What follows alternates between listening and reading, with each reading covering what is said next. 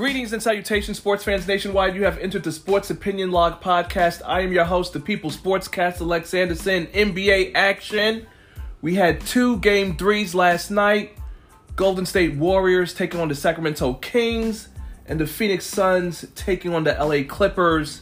So we're going to start first with the NBA defending champions, led by Steph Curry, who carved up the Kings for 36 points and the Warriors are on the board 114 97 as the Kings now have a 2 1 lead. You know, when it comes to rebounds, well, all you need to know is that Kevon Looney had 20 of them 11 defensive, 9 offensive. That's the key to victory right there in a nutshell. I don't need to look over highlights.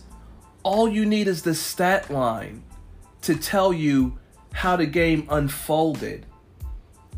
And the stat line will also say that Jordan Poole, who performs better when he's starting versus coming off the bench, had 16 points, even though he was 1 of 7 from 3 and 4 of 13 from the field. Klay Thompson had 13 points. Again, poor shooting from three, three of 10, and from the field, five of 15. But as long, oh, excuse me, Andrew Wiggins, again, another X Factor coming through, who missed the last two months of the season, fresh legs, 20 points, seven rebounds, three assists, and a block. But the Warriors will always go the way of Steph Curry Again, 36 points, 12 of 25 from the field, 6 of 12 from 3. Perfect for his free throws, he made all 6. He also had two steals, one turnover. That's what you call a very efficient game. Because Steph Curry, in case people have forgotten, is a four time NBA champion. And like they always say, never underestimate the heart of a champion. He carved the Sacramento Kings up nice and good from the field, from three. He was driving to the hoop at will as he usually does. it's very amazing the way he can go to the rack with ease but because but that is because Curry is also one of the best ball handlers in NBA history. He is definitely the greatest shooter in NBA history. And so the ultimate key to victory in this series, I had predicted, or I being the prophet had decreed, that the Warriors would eliminate the Kings in six. But it will ultimately come down to who can win on the road. Because again, the Golden State Warriors are terrible on the road. They are actually the worst, they have the worst road team for defending champion in NBA history. That's how bad they are.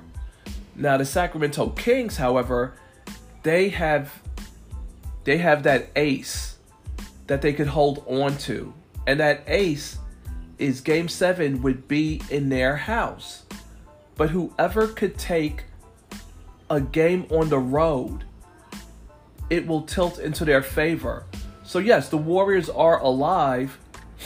Again, they bounced the Kings. The shots just really weren't falling for them.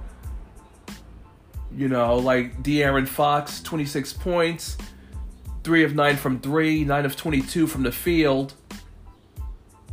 Harrison Barnes, he came through 17 points, 3 of 7 from 3, 6 of 10 from the field. Let's see, looking at the bench. Okay, well, Malik Monk, yeah, 4 points. That definitely won't get the job done when this young man usually comes through and averages over like 30 points off the bench. So Malik Monk's four points would be the key to as why the Kings suffered this game three loss. But again, never underestimate the heart of a champion until you hear that they have officially been eliminated from the playoffs. I will not, never understand why people are so quick. Well, not people, the ignorant masses and the sheeple who bray like the mindless cattle that they are. I'll never understand why they're so quick to count out the Warriors. Well, well, you know what it is. People get tired of seeing you when you win too much. We're talking about four-time NBA champions here. That's the reason why people, I'm sure, want to see some new blood. But I can tell you, rest assured, that the Golden State Warriors will not be going down and out without a fight. On to the next game three. Devin Booker pretty much body slammed the LA Clippers. He lit them up. He rocked them for 45 points in the Phoenix Suns 129 124 final score victory. They now lead the series two games to one.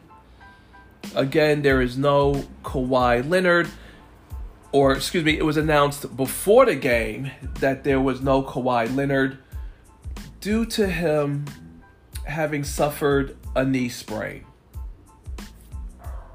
And to that, I say this Kawhi Leonard is injury prone.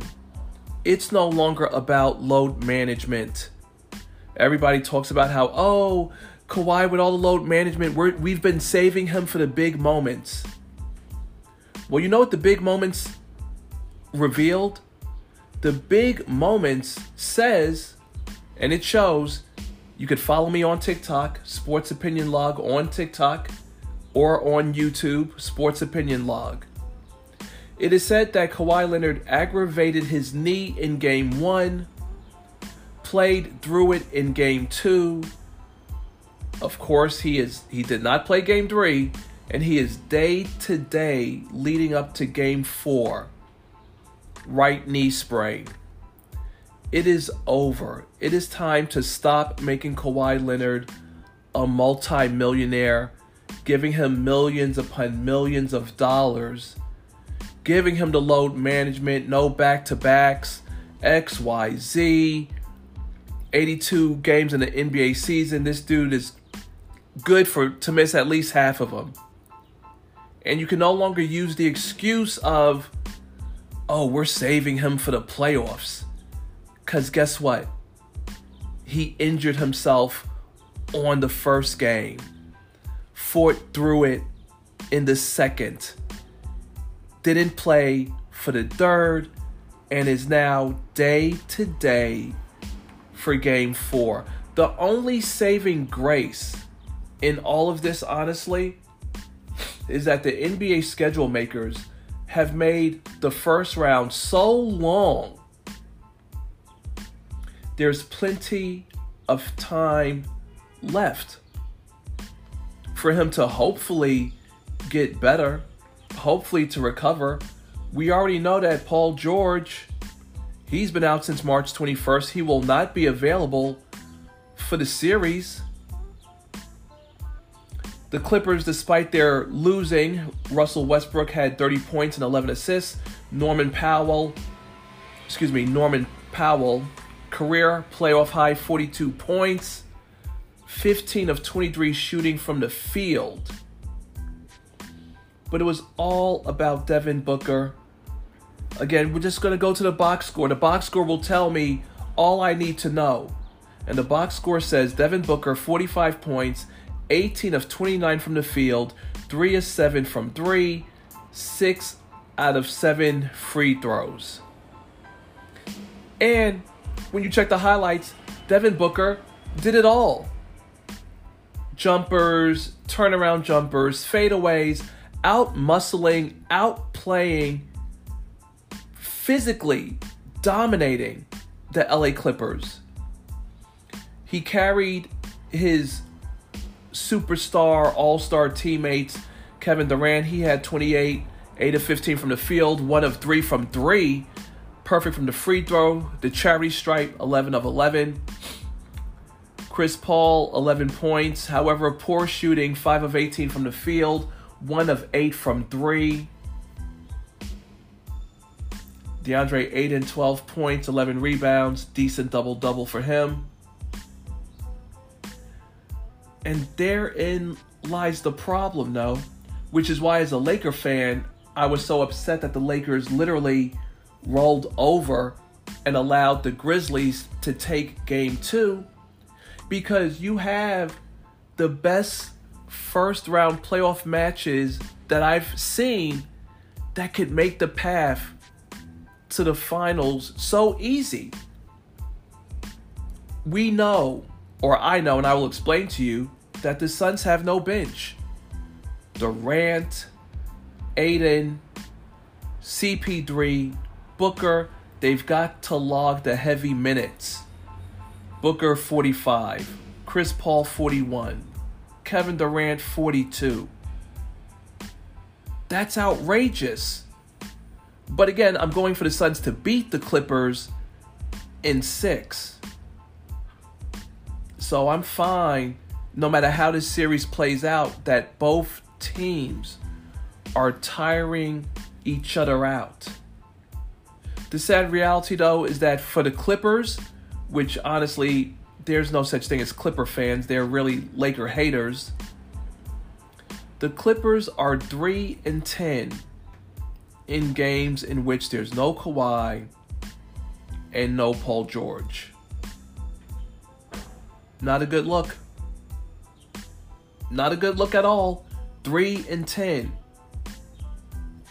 No PG 13, no playoff P, no Kawhi Leonard. It's over for the Clippers, whether they want to acknowledge it or not. It, it is over for them. For whom the bell tolls, it will toll for D. So, game four will be this Saturday, tomorrow, right around the corner. But look at the saving grace. After Saturday, for game four, game five, Tuesday. Nice spacing. Ice up Kawhi, give him the cortisone shot. At the end of the day, it doesn't make any difference to me. Being a Laker fan, let these two knock each other out. Let it go to game seven if possible. Again, only if Kawhi Leonard could return, as Paul George will not be available for this series. But again, Kawhi is suffering the same knee issue that Paul George is suffering. So maybe he'll just call it a season. And if that's the case, billionaire Ballmer needs to cut loose both of these albatrosses and move into his billion dollar stadium without him. Because they've had years to put their imprint on it. And if you do or don't know, in their entire history 53, 54 years the Clippers have never been to an NBA Finals. And in all likelihood, once again, they will not be going to the NBA Finals. My in closing, I do have an in closing, which is pretty shocking. Toronto Raptors have fired Nick Nurse as coach of the Toronto Raptors. It's being said that Ime Udoka is a candidate to replace him. How quickly the Toronto Raptors forget that Nick Nurse led them to their first and in and in all likelihood only NBA title in 2019. Toronto did finish 41 and 41. They lost to the Bulls in the Eastern Conference play-in tournament. They blew a 19 point lead until uh, the MVP, DeMar DeRozan's daughter, Diar DeRozan, was screaming every time the Raptors went to the free throw line. oh my God. They were 18 of 36, so she went viral for that. That was pretty cute. It also shows that after 23 playoff wins and a championship in his first two seasons, that the Raptors have failed to make the postseason twice since 2020 21 and have just two playoff wins. So t- from 2018 to 2020, 23 playoff wins, two division titles from from the pandemic 2020 to current day. Uh, the win percentage 0.492, that would be below 500 with only two playoff wins. And of course, the Raptors also have some other issues. Free, soon to be free agents Fred Van VanVleet, Gary Trent, and should they extend Pascal Siakam? Who knows? Uh, Nick Nurse, he did get 2020 NBA Coach of the Year, and in his five seasons, a record of 227 wins to 163 losses for a .582 average. But I'm not crying for Nick Nurse because the future is bright. The Houston Rockets have an opening. The Charlotte Hornets might have an opening. So there's a place that he can go to. There's a Nick Nurse, he'll land on his feet. Even he himself said that he was going to assess this season when it ended. So he clearly knew that his head was on the chopping block. But it doesn't help that they couldn't make the play in. However, the Toronto Raptors, on their part, let's never forget when the Raptors fired Dwane Casey the same season that he had won the Coach of the Year award. So, am I going to call the Toronto Raptors team turmoil? I'm not going to say all of that. But clearly, Nick Nurse's time has come and gone, and they're they're choosing sooner rather than later to show him the door. And speaking of showing the door, this is where I get off. Thank you very much for tuning in, sports fans nationwide. Until next time, Lex Anderson signing out.